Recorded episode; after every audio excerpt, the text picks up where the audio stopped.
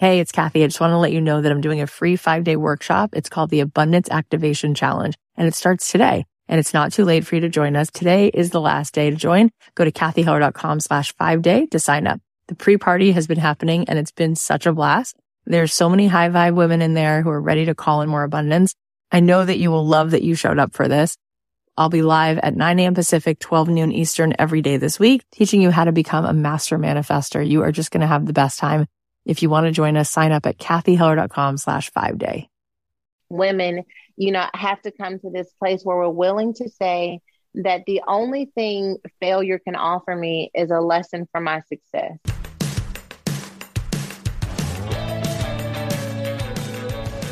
I believe that the opposite of depression, it's not happiness, it's purpose. I believe that every single person has something unique to contribute to the world. And that's why I wanted to create a show called Don't Keep Your Day Job. Don't Keep Your Day Job is about figuring out what it is that you were here to do in this world that only you can do to make the world more whole, more beautiful, and to stop selling yourself short, and to stop sitting it out, and to figure out how to take this thing you love, whether it's art or music or screenwriting or dance or baking, and how do you weave this thing that you love into a life that you get to contribute, that you get to do what you love full time because it's not just about business, it's about contribution, it's about meaning. That is what we seek. That is what we truly want. And you absolutely are here to serve the world. And I want to help you figure out just how much value you have inside of you. And every single week, we're going to be talking to people who have something to add to help you get out of your own way, to help you be more successful, to help you be the truest expression of you. My name is Cathy Heller. I'm so glad that you're here. Let's dive in. Thanks to Upstart for supporting Don't Keep Your Day Job. Upstart is the fast and easy way to pay off your debt with a personal loan all online. Find out how Upstart can lower your monthly payments today when you go to upstart.com slash dreamjob. Also, thanks to Purple. Your Purple mattress really is comfort for an uncomfortable world. Get 10% off any order of $200 or more by going to purple.com slash dreamjob10 Promo code DREAMJOB10. Terms apply. And thanks to Care of, a wellness brand that makes it easy to maintain your health goals with a customized vitamin plan that helps you feel your best and supports you long term. For 50% off your first Care of order, visit takecareof.com and enter promo code DREAMJOB50. Hey guys, it's Cathy Heller. Welcome back to another episode of Don't Keep Your Day Job. So I hope you guys had a good weekend. It was beautiful. We actually took a second and went to the beach and I posted a little reel on my Instagram. You guys can see, um, my kids and I put a really sweet Ben Harper song, him and Jack Johnson singing, I can change the world with my own two hands. I love that song so much. Um, so it was a nice weekend for us. And I was so happy because last week I did a pop up workshop, how to ditch your day job, the five steps. And guess what? I'm doing another pop up workshop this week because it was so much fun.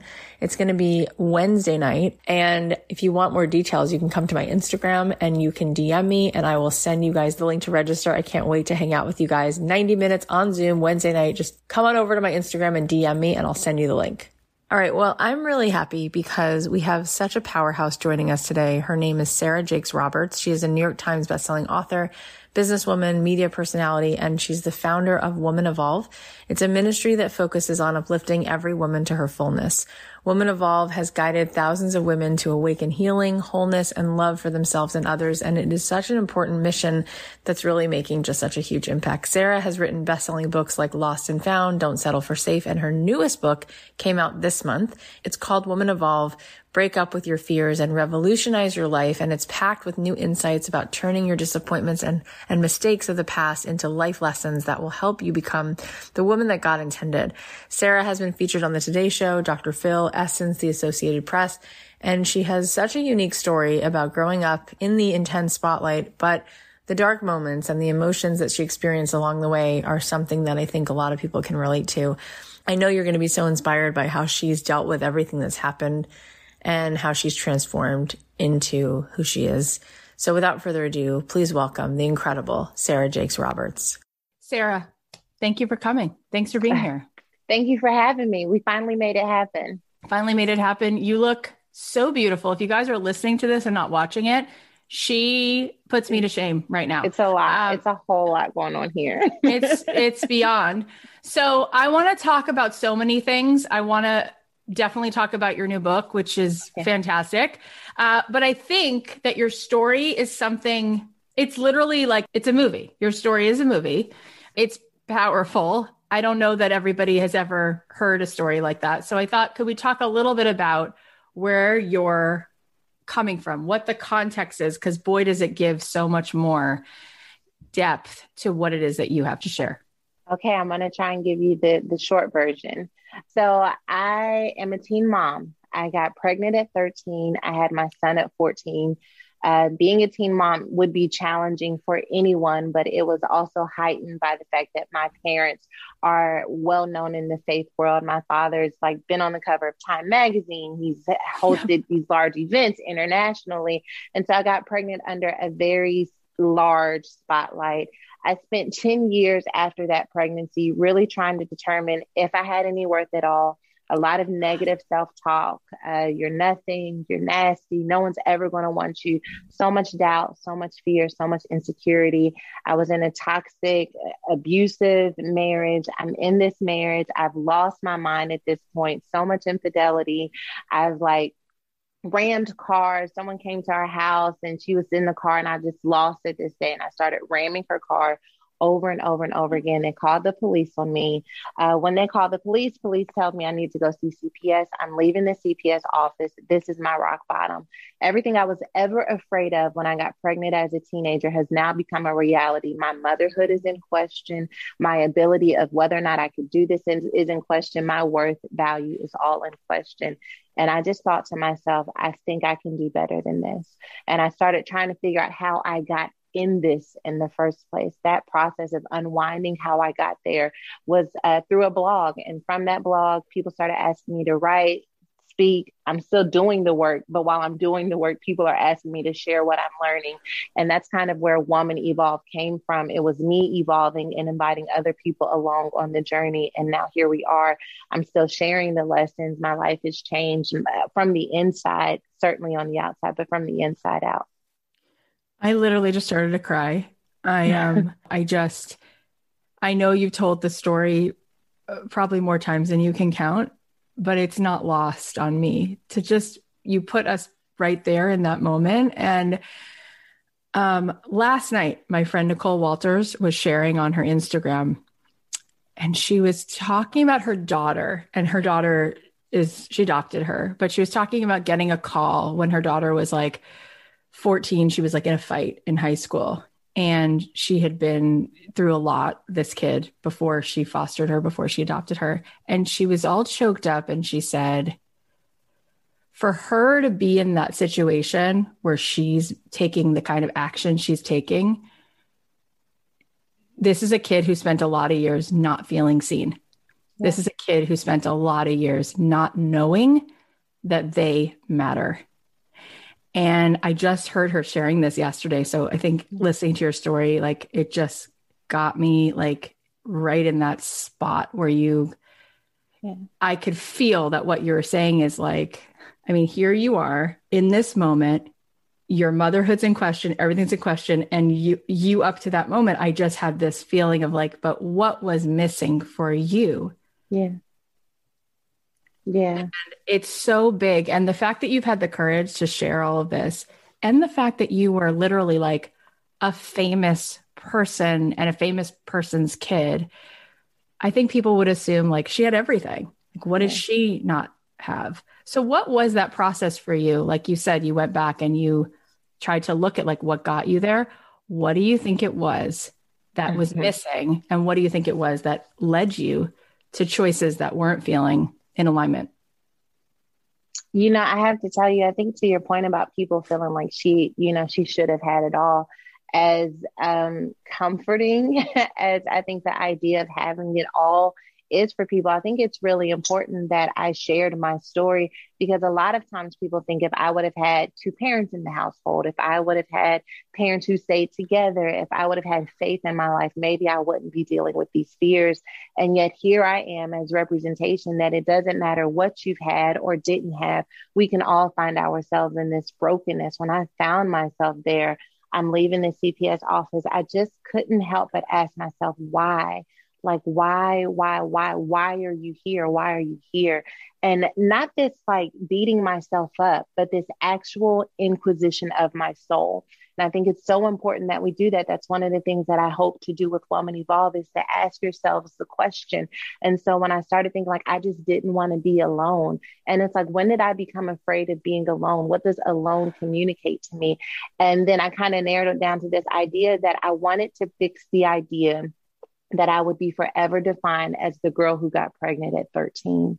And when I came to that realization, it made me realize that I was trying to divide who I was from who I am. And every time I tried to draw that line in the sand, oh they kept colliding. And I had to finally realize like, this is who you are. Like, this is a part of your story. You did get pregnant as a teenager, but this doesn't have to be the end of your story. It's amazing how, like, the hardest thing that it always boils down to for people when you pull the thread all the way out is shame. Yeah. It's like if if we are carrying shame, we can't tolerate that. Like pain, we can tolerate grief, but shame is it's so destructive. Oh yeah. And what you're doing it gives p- people permission to let go of their shame. And that is probably the single greatest medicine. So, how did you learn to do that? It's hard to love yourself and shame yourself at the same right. time. you know, when shame enters the picture, you automatically think, I can't love myself. I can't like myself anymore. And so I realized that I didn't love myself. I didn't love the decisions I made. I didn't love my life. I didn't love my past. And I had to dare to really embrace my truth, but love my truth, to see it not as just this moment when I ate from forbidden fruit, but to understand where I was mentally and emotionally and why that felt like a viable option for me. The dangerous part about shame is that we're looking at our actions in hindsight and judging ourselves based off of the outcome. But before the outcome, we were just standing in a moment doing the best that we could. And when I dared to embrace the fact that this was what I had to offer in that moment, and I understood myself as a 13 year old girl in a world that seemed bigger than her, looking for someone to validate and love her, wondering how I should fit in. I, I learned to love that part of my brokenness. And of when course. you love yourself, you can't penalize yourself at the same time. That's so beautiful because it's just so true, right? We've all been in moments where we are craving love and validation. And mm-hmm. that's really all it is, is a I mean, it's a young person in a moment reaching their arms out for love. And it's yeah. like to shame yourself for that. I mean, it, and even the things that we all do, like we all have parts of us that are brave and parts of us that self sabotage and parts of us that we, that's called being a human being. Yeah. Life. So, what do you think you gained though from being a mom early in your life? Like, what are the lessons that you feel were a gift? I was instantly thrust into this idea of planning for a future and not like whether or not I was going to go to prom, but right. who I was going to have to become in order to sustain a life. And I feel like that it gave me work ethic. I think it helped me to become patient at a very early age because I had to start thinking about the long game at a very early age. I couldn't think about things in a short instance. I became a lot more compassionate at a young age. It was difficult to be like one of the mean girls, you know, because we have these phases, these mean girl phases, but I just had so much empathy for people who found themselves on the outskirts of life. And so I feel like everything that allows me to connect with women today has a lot to do with what I started learning at an early age. I mean, from that moment, outside of just even the bad marriage, like I waitress at a strip club, I worked for the Air Force for a little bit. So I've been in all of these different sectors of life, and I've had an opportunity to understand what life looks like for different people. And I think it's made me more well rounded as I share messages now from the platform that I have. Wow. That's so incredible. And like, of course, yeah, you were thinking about the future and feeling responsible. And I can't even imagine like how quickly you grew up, like overnight.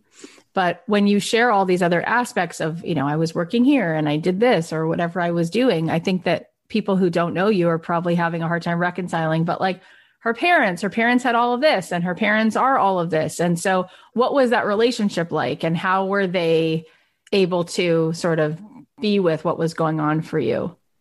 The thing about shame is that when it is all that you see, it's also all that you think other people see. So the same narrative that you have in uh-huh. your mind, you assume that other people have about you too. So, though my parents were there, I couldn't receive their love and support in a way that allowed me to rebuild my life. Right.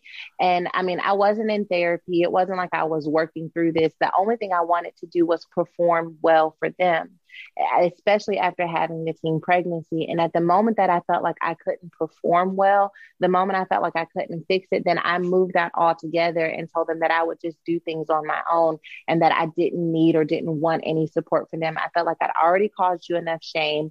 I was in school, but then the class I had this one class I couldn't pass. And I was like, well, there goes my future. I'm dropping out and I'm just going to make it on my own.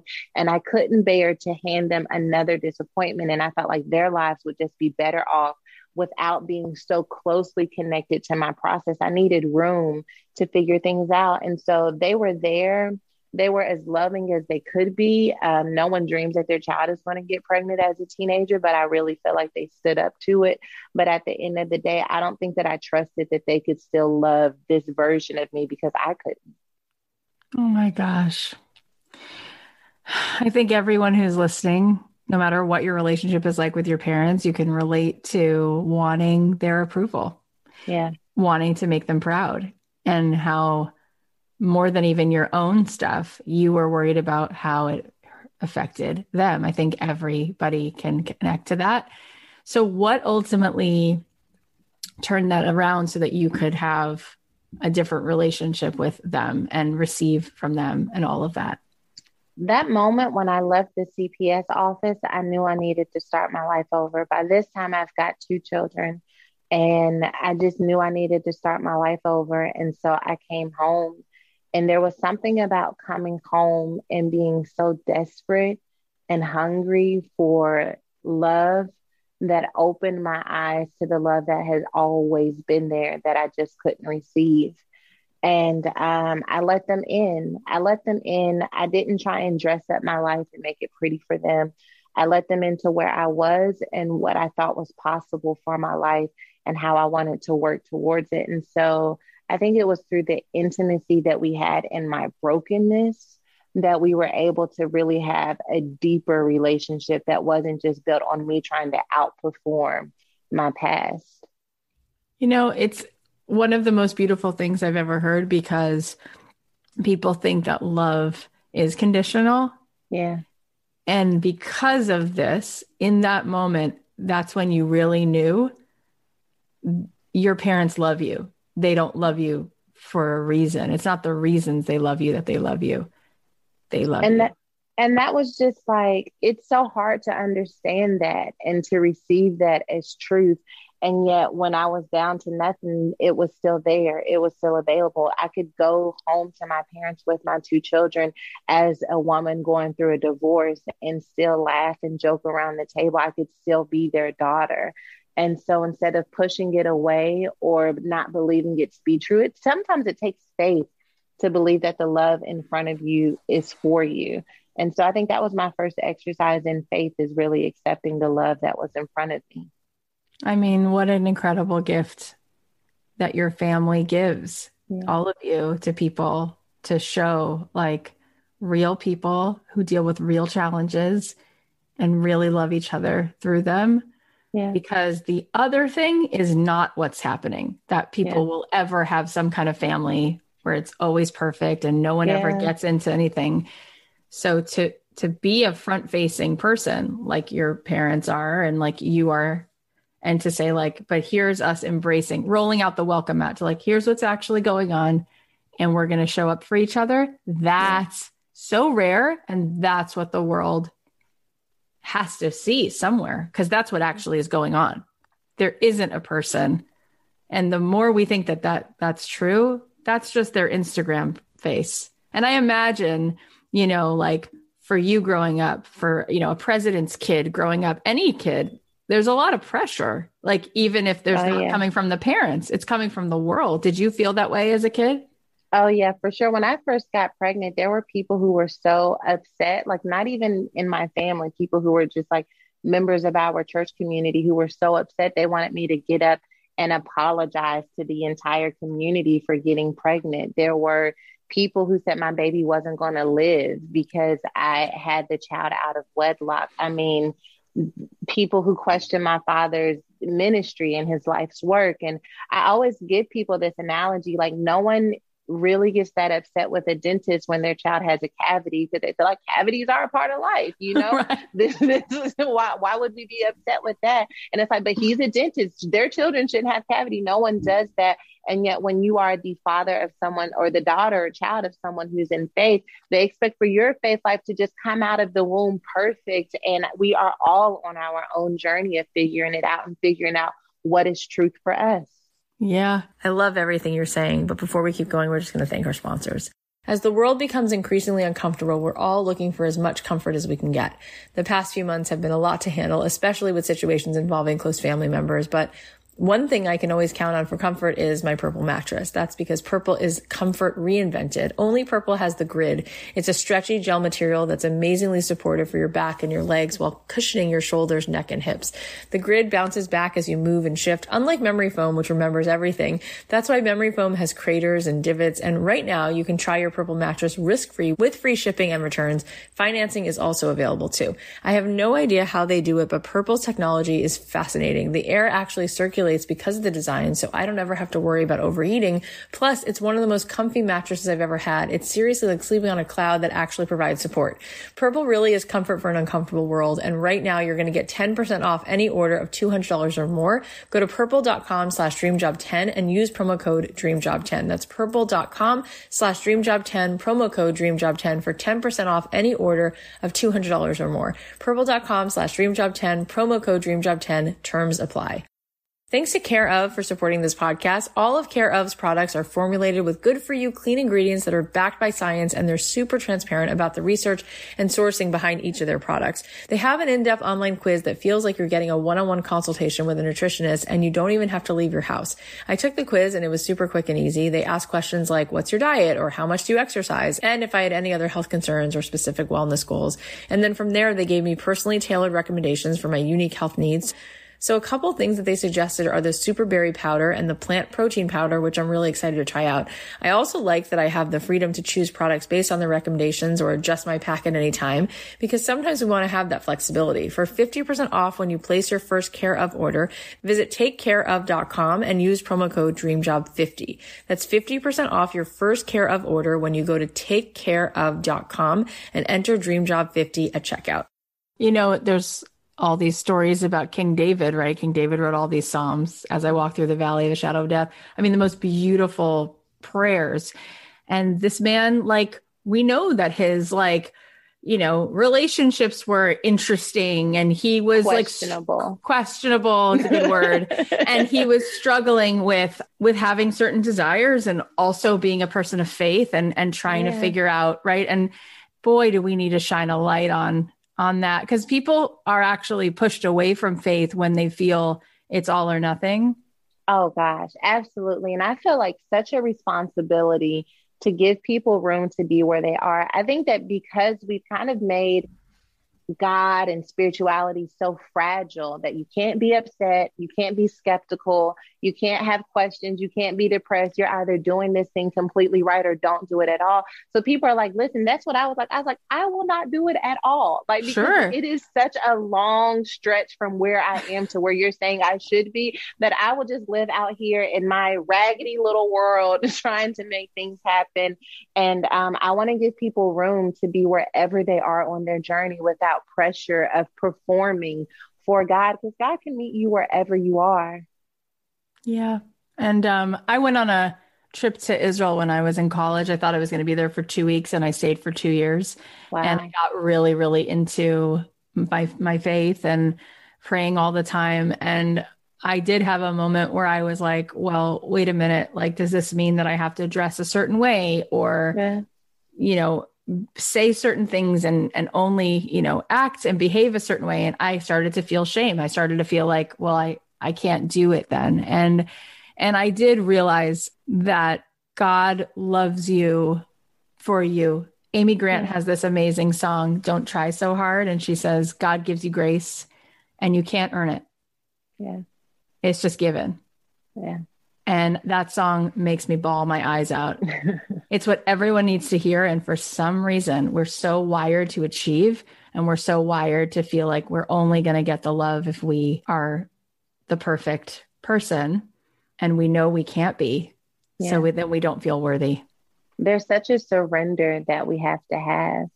And a lot of times we make faith about the big things, like faith for the billion dollar deal, faith for the marriage, faith for things. And yet, faith is in the surrender of what is already there.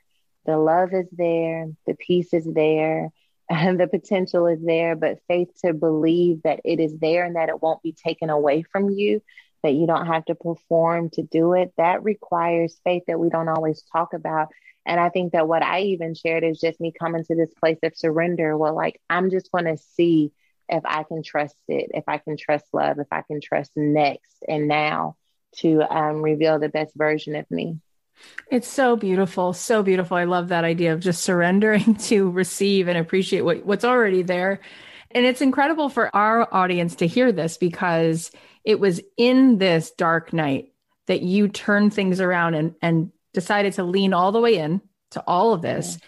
And you built what you've built from that place right yeah. so that's so important for people to hear how your your not look at me but come with me journey mm-hmm. has changed the lives of millions of people and people don't just like you they love you if they talk about you it's like oh my god this person like because finally someone real walked in the room and makes them mm. feel like mm. you're okay i could sit beside you okay that gave me chills yeah i mean i I just wanted people to feel seen. I wanted to be the kind of person who could have like gotten my attention that would have yeah. said like hey girl listen we're all out here struggling. Let's get it together. You know um, i don't want to just meet you where you are but i think there is something to being seen. I think we all want to grow right? I think it's a part of our innate our physical body speak to this idea of constant growth development and change. And yet when we get stuck we don't know how to move past those moments. And every now and then you need someone who shows you this is how you walk. You put one foot in front of another. This is how you think. This is how mm-hmm. you believe. And to live your life out loud, I do believe gives people so much purpose and value. It doesn't have to be on social media like mine is, but living your life out loud for the people within your own community and your own influence is such a powerful gift that you can give to the world. It's just so powerful. You're right. That's such a good word because I mean, I think most people, unless they live under a rock, have heard your dad speak, and he's brilliant. And yet, being able to stand where you are and speak this way, I think the way that we help someone out of a well is like we've been down there before, right? Yeah. So there's different kinds of leadership that we need in different kinds of moments.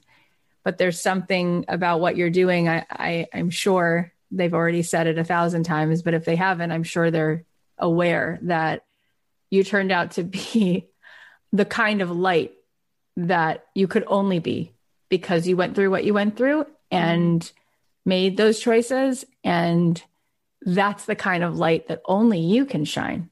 Yeah. And I just feel like it because, you know, people are always like, do you regret or what would you change? And at this point, if I move one piece of this Jenga life that has been constructed, the whole thing tumbles down. I needed every single scar. I needed every piece of pain. I needed every insecurity. And I believe every person can get there. I don't believe that this is just unique to my story. I believe every person can continue to walk out their life in such a way that they look back and they say, I wouldn't have chosen it. It's not what I would have dreamed of, but my God, you made it work together for my good. So let's let's talk about all of the wisdom that you've been extracting from your journey and putting into the, all the books and all the speaking and everything that you do. So your recent book, which just came out, Woman Evolve, Break Up with Your Fears and Revolutionize Your Life. So you talk about some of the insights from the story of Eve. Can you talk a little bit about that and what you want to show people about mistakes and and what you talk about in the book regarding that? Absolutely. And I have to tell you, even when I wasn't religious, even if I was like, you know what, I'm going to live my own life, I used to say to myself, if I make it to heaven, the first person I'm going to talk to is Eve because she ruined it for us all. And we only gave you one job and you messed it up for everyone. So you say, when I get to heaven, I'm going to, I'm going to have to have a little conversation with her. But it's so funny. I still felt this way, even as my life was changing and transforming and I was empowering women. I still felt like, yeah, but that first woman, she messed it all up. And I thought, like, how can I continue to empower every woman if I have this distance between myself and the very first woman, the ultimate definition of womanhood, whether you're religious or not? Our lives have been affected by this perception of womanhood because of Eve, what we see socially, what we see culturally, politically, all goes back to this idea of women can't be trusted because of what took place in the garden. So I started studying her life. Wow. She ate from the fruit she knew better, but she didn't do better. Instantly, I felt this gravitational pull towards her life because I know better, but haven't always done better.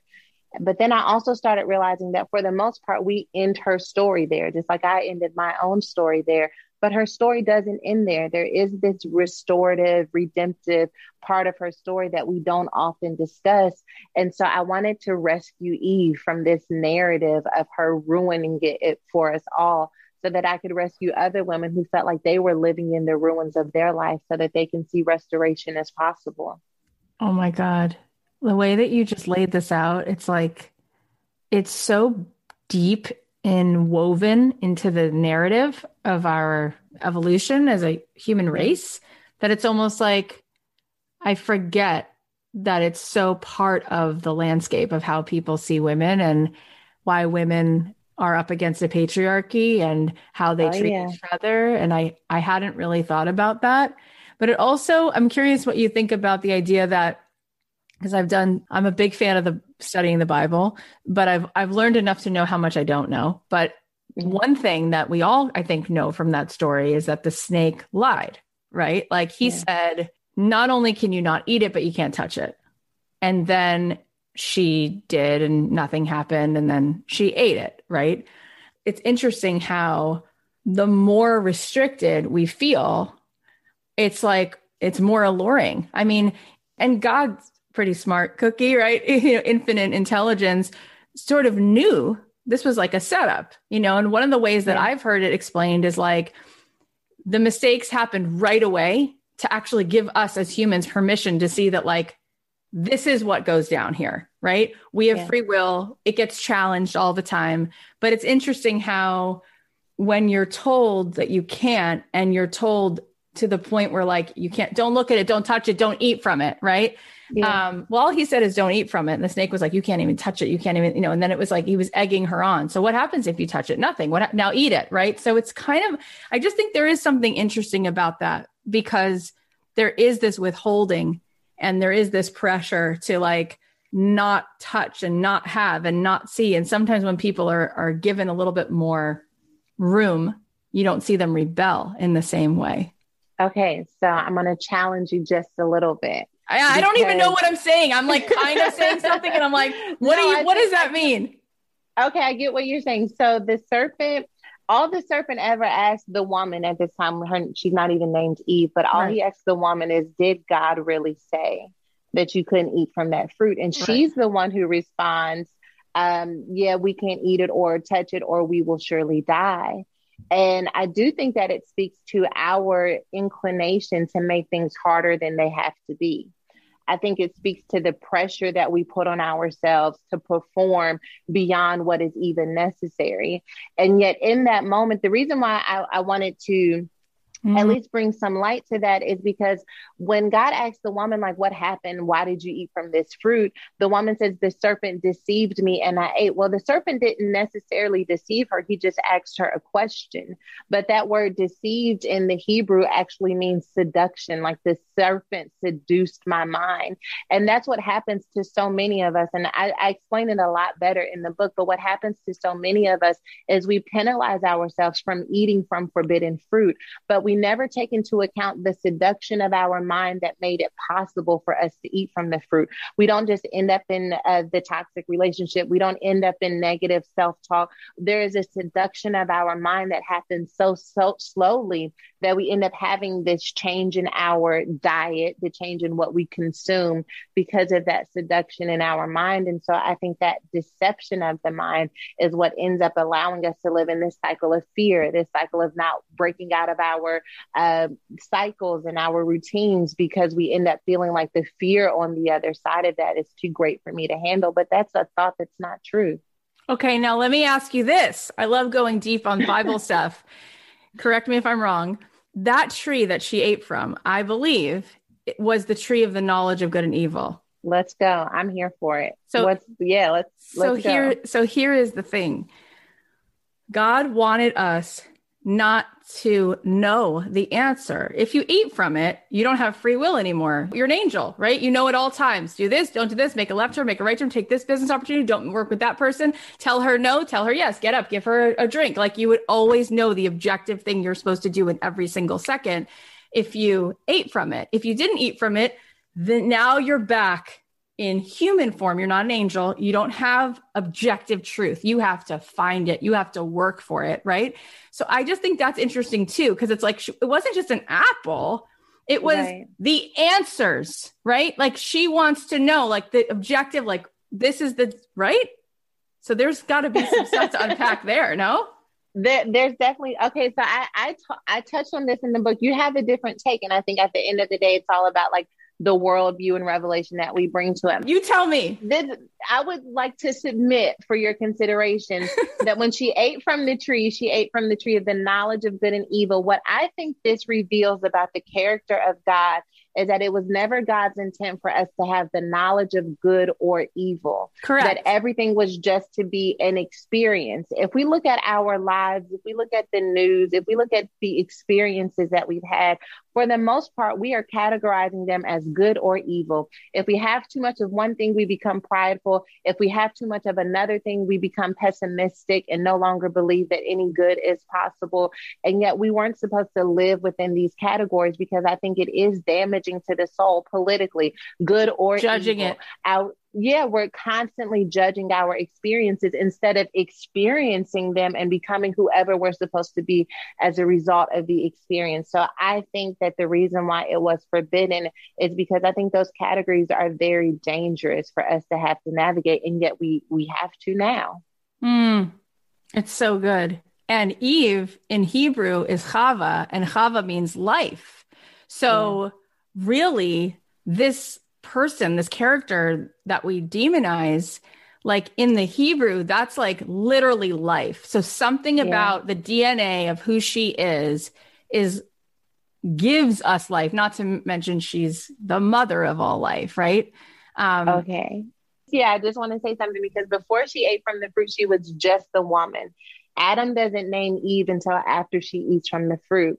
And yet the promise was if you eat from the fruit, you will surely die. But Adam names her something that doesn't have anything to do with death, it's life. And I think that when we eat from forbidden fruit, whatever your forbidden fruit is, whatever that action is, whatever your fear, your worry, your doubt is, when we consume that constantly, it does heal something on the inside of us, right? Like our hope no longer can live the way that it did. Our faith can no longer live the way that it did. But there's still this label of life that is connected to us. And so if we can tap into the life, then the death doesn't have to take us completely out. It's so good. Okay, one last thing on this topic of the this, okay. and then we go back more. I love it. I love it too. So one other thing I learned about it is so, you know, they all get punishments after this, right? Like she's going to have a hard time in labor. He's going to have to toil and work for the sweat of his brow, however you want to say it. And then this snake gets his food and whatever he needs and slithers around the earth, right? And so one of the questions that's asked is like, well, why is that a punishment? Like he's on the ground, his food is right in front of him, right? And one of the answers that I've heard is, well, that's like the biggest punishment of all because you don't need to turn to God at that point. You have everything that you need. You're a snake, you're on the ground, all your food, everything you could want is right there, meaning I want nothing to do with you. Like, you don't need to pray to me. And then you think mm. to yourself, wait, So is it actually a blessing when we don't have every single thing we want right at our mouths, right at our fingertips at all times? Like the snake had like whatever little stuff right in front of him. And the idea is like, yeah, because when you re- call out for something, when you pray for something, when you, you strive for something, that's the satisfaction is in who you get to become in the yeah. striving and partnering, so to speak, with God to like to ask for things, to get clarity. Like prayer is a way for us to like even get clear. What do we really want? And all of this stuff rather than like, you know, giving some something all that it wants, but not wanting to have a relationship with it. Does that make sense? I love that. Absolutely. I've never heard that before. I think that's so powerful. I'm gonna I hope I can remember that the way you said it for my husband. I'm playing this podcast because that's that's great. I kind of interpreted that moment. Um, I think the most powerful thing that God says to the serpent in that moment is I'm gonna put enmity between you and the woman because that word enmity means hostility that was a part of his curse is that i'm going to put hostility between you and the woman and then the part that even revealed to me just the redemptive nature of what happens to Eve in that moment is he says, I'm going to put hostility between you and the woman. Like you got over on her, but at the end of the day, she's going to be upset with you. You're going to have to deal with the rage of a woman. We already know, even today, that when a woman gets upset about something, she changes the world. And so the God, God tells the serpent, like the woman is going to be your worst nightmare. If she ever gets this revelation of who she is, even after she's eaten from the forbidden fruit, you will hate hate the day that you ever picked on the woman. And so I love that enmity between the woman and the serpent, but then it also is a foreshadowing of the life of the Messiah that the woman is going to partner with me and she's going to produce the ultimate restoration. And that ultimate restoration will keep you forever on the ground, forever as a failure, forever as someone who could never even tamper with humanity again. And so I wow. love that. I love what you said. I never heard what you just said. And one one other thing on this, which is interesting, is that um, in the Talmud, which is a you know a lot of commentary on the Old Testament, at least, there's a story where when God's about to create people, the angels say, Don't you do that they'll mm. destroy your world. You already have us, you have angels, you're good. And God says, no, watch what a what a person can become. And wow. it's because an angel, like we said before, doesn't have free will. They just do God's message, do God's work, but a person does. And so it's so easy for people to look around and like look at the bad stuff that goes on in the world. But when you think that at every single moment, right now across the world. At every single second since history began people could use their free will to do something unkind or to do something wrong. And instead how many times do they choose good? How many times do they choose yeah. not to say something that's gossip not to you know covet something from someone not to to celebrate someone even if they don't have it to show up to reach out to to share to be generous whatever the things are? He says god says the angel that's what you could never do because mm. you can't make a choice to do good.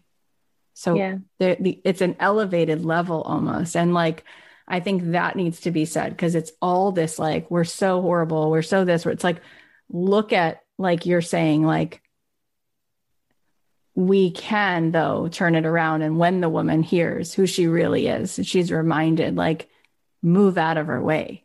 Like, yeah, power yeah. in that when we are aligned with our mission and our purpose, Nothing. Move out the way. Not one thing. Not one thing. What you're doing right now is helping to push other women into the knowledge of that. What I do is hoping to push other women into the knowledge of that.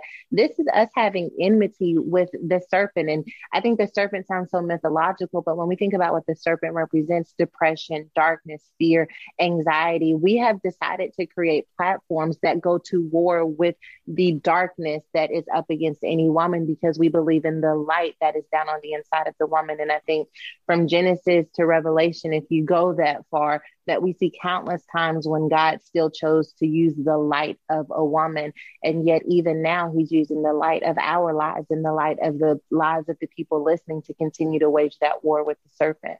Okay, we have a few more things to talk about, but first, another thank you to our sponsors. We've been speaking a lot about shame in this episode, and one thing that we often feel shame about is debt. And if you're carrying a credit card balance month after month, you shouldn't feel ashamed because you're definitely not the only one. High interest rates make it hard to pay off your debt, but Upstart can help. Upstart is the fast and easy way to pay off your debt with a personal loan, and it's all online. Whether it's paying off credit cards, consolidating high interest debt, or funding personal expenses, over half a million people have used Upstart to get a simple, fixed monthly payment. It's really easy. It's super quick. Just get a five minute online rate check so you can see your rate upfront for loans between $1,000 to $50,000. Plus, you can receive funds as fast as one business day after accepting your loan. Find out how Upstart can lower your monthly payments today when you go to upstart.com slash dreamjob. That's upstart.com slash dreamjob. And don't forget to use our URL to let them know that we sent you.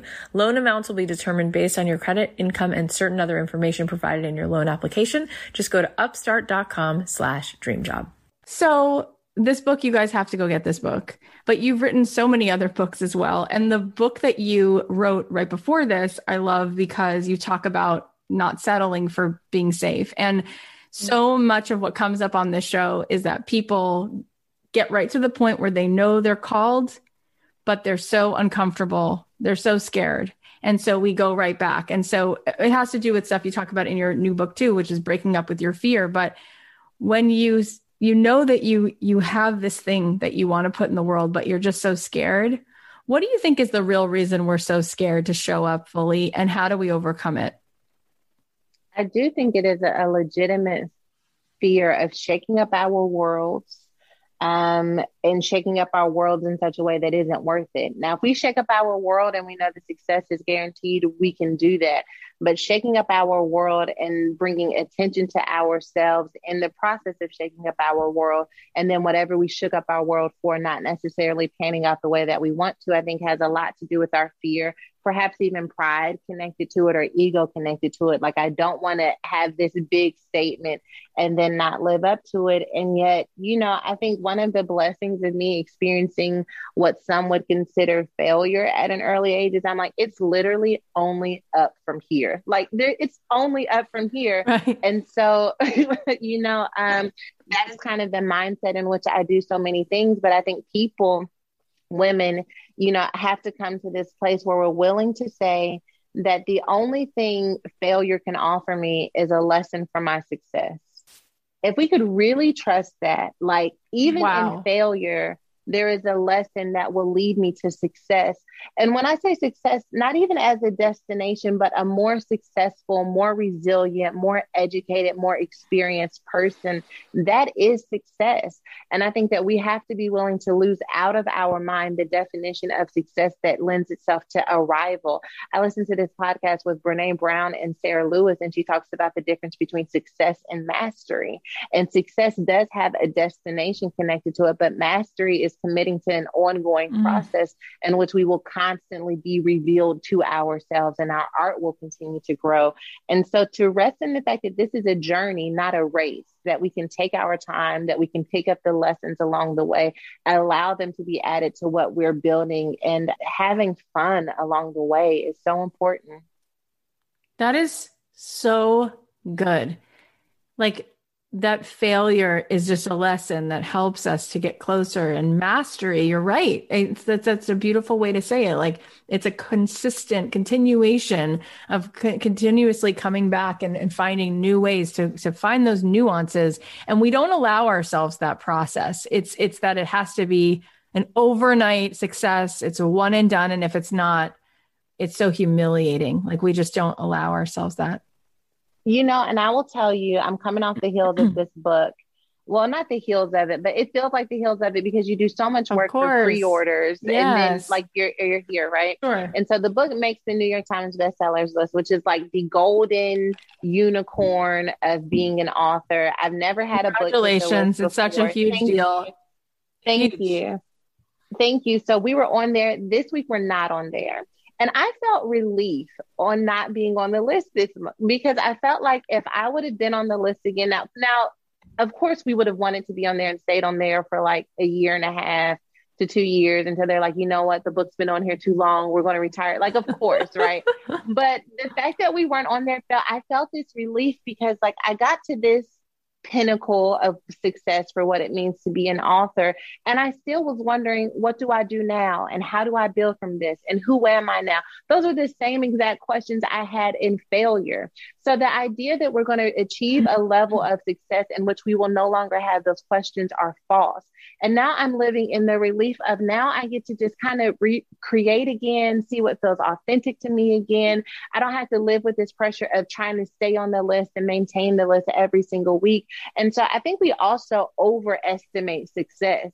And once we finally experience success on some level, we realize, well, there's still stuff I want to do. I still have gifts, I still have talents. There's more to me than just this moment. So if fear and success are saying the same thing, then maybe I shouldn't worry about either of them and just stay true to what feels authentic to me. Wow, that's so generous of you to sh- pull back the curtain and share that because I do think people assume, oh my God, she's done it. Now she must feel this like Oh, it's like she won the game and she feels completely complete. And you're like, no, I'm asking the same questions. Like, what's the next thing that helps me be my potential? And one of the things I wanted to ask you, because it's so interesting in our community, so many people want to be able to do something that makes an impact and not just have a day job, but have a, a job that's a life's mission, a, a divine assignment, do their calling. And what they come up against is they're happy to volunteer at church or do it on the weekends, but to actually feel that they could receive and get paid to write, to get paid to speak, to get paid for a blog post, to get paid for anything makes them feel like it's it's scary to charge. It's scary for the pricing stuff and that's so fascinating to me because it's not really about pricing, it's about what is that bringing up for you to let somebody give you something for something you made? And it yeah. talk about the unworthiness and the shame. And so you've created your own empire and it takes a certain amount of humility and strength to have the capacity to receive and to allow for money to flow into your life and not just money but an abundance of money to be a custodian of that resource I want to know what you think that might help people to receive more because there's this thing of like, I, who am I to have it? So, A, don't pay me. I'll just do it for free. And B, if I had it, that would maybe make me some greedy or horrible person. And so I'll never charge for it. Boy, does money bring up this feeling of not being worthy and something all of a sudden feels gross about us. How do we finally let that go?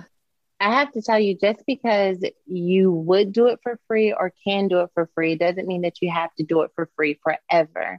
And so I balance this idea that I am receiving money for something that God has placed down on the inside of me as seed that allows me to do even more, right? So there are some opportunities, some gifts, some talents that we can't even bring fully to organizations because we don't work there full time. And if we did work there full time, we could do even more. And so I think the idea of seeing resources as an opportunity for us to do even more will allow us to see that we do need money to fuel some of the ideas that we want to see happen. And we do want to be comfortable in the process of doing that. They always talk about, well, Jesus didn't charge. Well, Jesus had three women who funded his ministry. It's right there in scripture. There were three women who were responsible for funding the ministry of Jesus. So if Jesus understood that I am going to need resources in order to make this happen, who are we to say I don't need resources? I will also say this I balance what I do for money with things that I still continue to do for free. I try to make sure that we still have, you know, opportunities available for the people connected to the movement that are absolutely free so that it doesn't feel like the only way that I can tap into what I need from Woman Evolve is if I pay for it. And then also I make sure that I am leveraging opportunities that come into me that will really affect change to make sure that I'm doing those for free as well. This is the other thing that I will say. There's one thing to go from not being paid to making money. Then there's this other step of being paid money for something that isn't necessarily within your purpose. It takes a special level of wow. commitment to, yeah, it takes a special level of commitment to the purpose to say, even though they're offering me $30,000 to speak here, it's not aligned with what I want to do in the earth, or I don't align with their vision and their mission. And that's how you know that you aren't just doing it for money. Um, because the money that all, I'm a country girl and we play um, dominoes. And sometimes if you score points on dominoes, they'll say all money ain't good money, right? This idea that everything that comes your way isn't necessarily good. And so I think making sure your heart is anchored in the why and the more that you want to do and what you won't do is key to really navigating resources and uh, the blessing and opportunity to do what you're called to do in the earth. Mm, wow, that's so good. And it, it's so grounding. It really helps you like keep that compass pointed towards that North Star.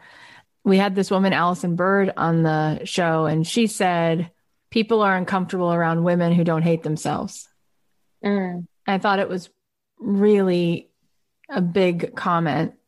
And she said women apologize for making a lot of money, or other women might even like look at them like, who does she think she is? And she said, the thing is, though, when you're standing in a place where you're powerful, why do you think that people won't relate? Maybe they'll relate more because you're you're calling on the powerful parts of them. And mm. she she she was just encouraging women like you know, she said we need more women with checkbooks. There's a lot of men yeah. who get to write checks and decide where that resource goes. And by us rising, then it helps other women to rise, right? And so I like what you said about how you get to allocate that, like to think of like, you know, that as a gift you're giving to other. It's a responsibility almost it is. the world. I think one of the things, um, as we're sort of summing up, that women have so much fear around is what if someone doesn't like me? I, I'm going to share this thing, and people people won't like me. So, what do you do to help people overcome that? Listen, the larger my platform gets, the more I have to deal with this idea of when am I going to stumble into this place of it's 50 50 we love her and 50 50 we hate her. And I realize that that is the 13 year old girl in me wanting to be accepted who has those questions. That the woman of purpose that lives inside of me too, right? So there's the 13 year old girl looking for acceptance and the grown woman who knows who she is. They all, we all live together in this little body. Um, we're all working towards this place of wholeness. What I do is I remind myself that I am not doing it so that people can like it or enjoy it when I started the blog, it was about me coming to a place where I wanted to sort through what was in me and allow what was in me to come out of me. I wasn't expecting anyone to like it, need it, or endorse it. I just wanted to be true to what was in me. And I feel like we have to remember that the business, the books, the calling, the purpose comes down to us being obedient to the higher calling that is calling us. It's me answering the call. And when people have commentary, that's a call too. That's that's like someone beeping into this relationship that I have with the most high about who I am supposed to be. And I think that we can't allow ourselves to become so intoxicated by the praise or wounded by the criticism that we forget that neither of them have anything to do with the ultimate call that is connected to our lives. And at the end of the day, I want to be obedient more than I want to be liked. And so that means sometimes I have to create boundaries. That means I create the sermon, put the sermon out there, but I don't look at the comments. I don't look at the chat room. I say what God has told me to say and I close the laptop and I have dinner with my kids. I go outside on the patio because the obedience is more important to me than the acceptance. And if we could rest in that and truly find comfort in that, it helps us to navigate those moments where someone knocks us off our square and makes us feel like it wasn't good enough because we come back to this place where we're able to say, I did what God told me to do. I think that's one of the most important thing I've I've ever heard on this show, that obedience.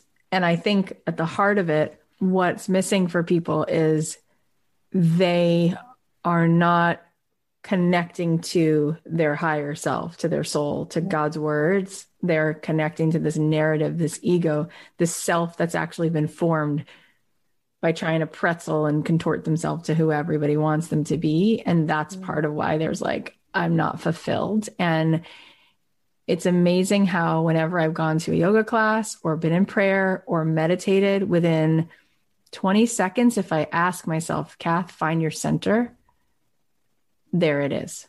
And yeah, I can, it's there. It's right there. And so, what you're saying that is really every every you say this in who you are, you say this in everything that you are an ambassador for is you're really aligned with your soul and your mission.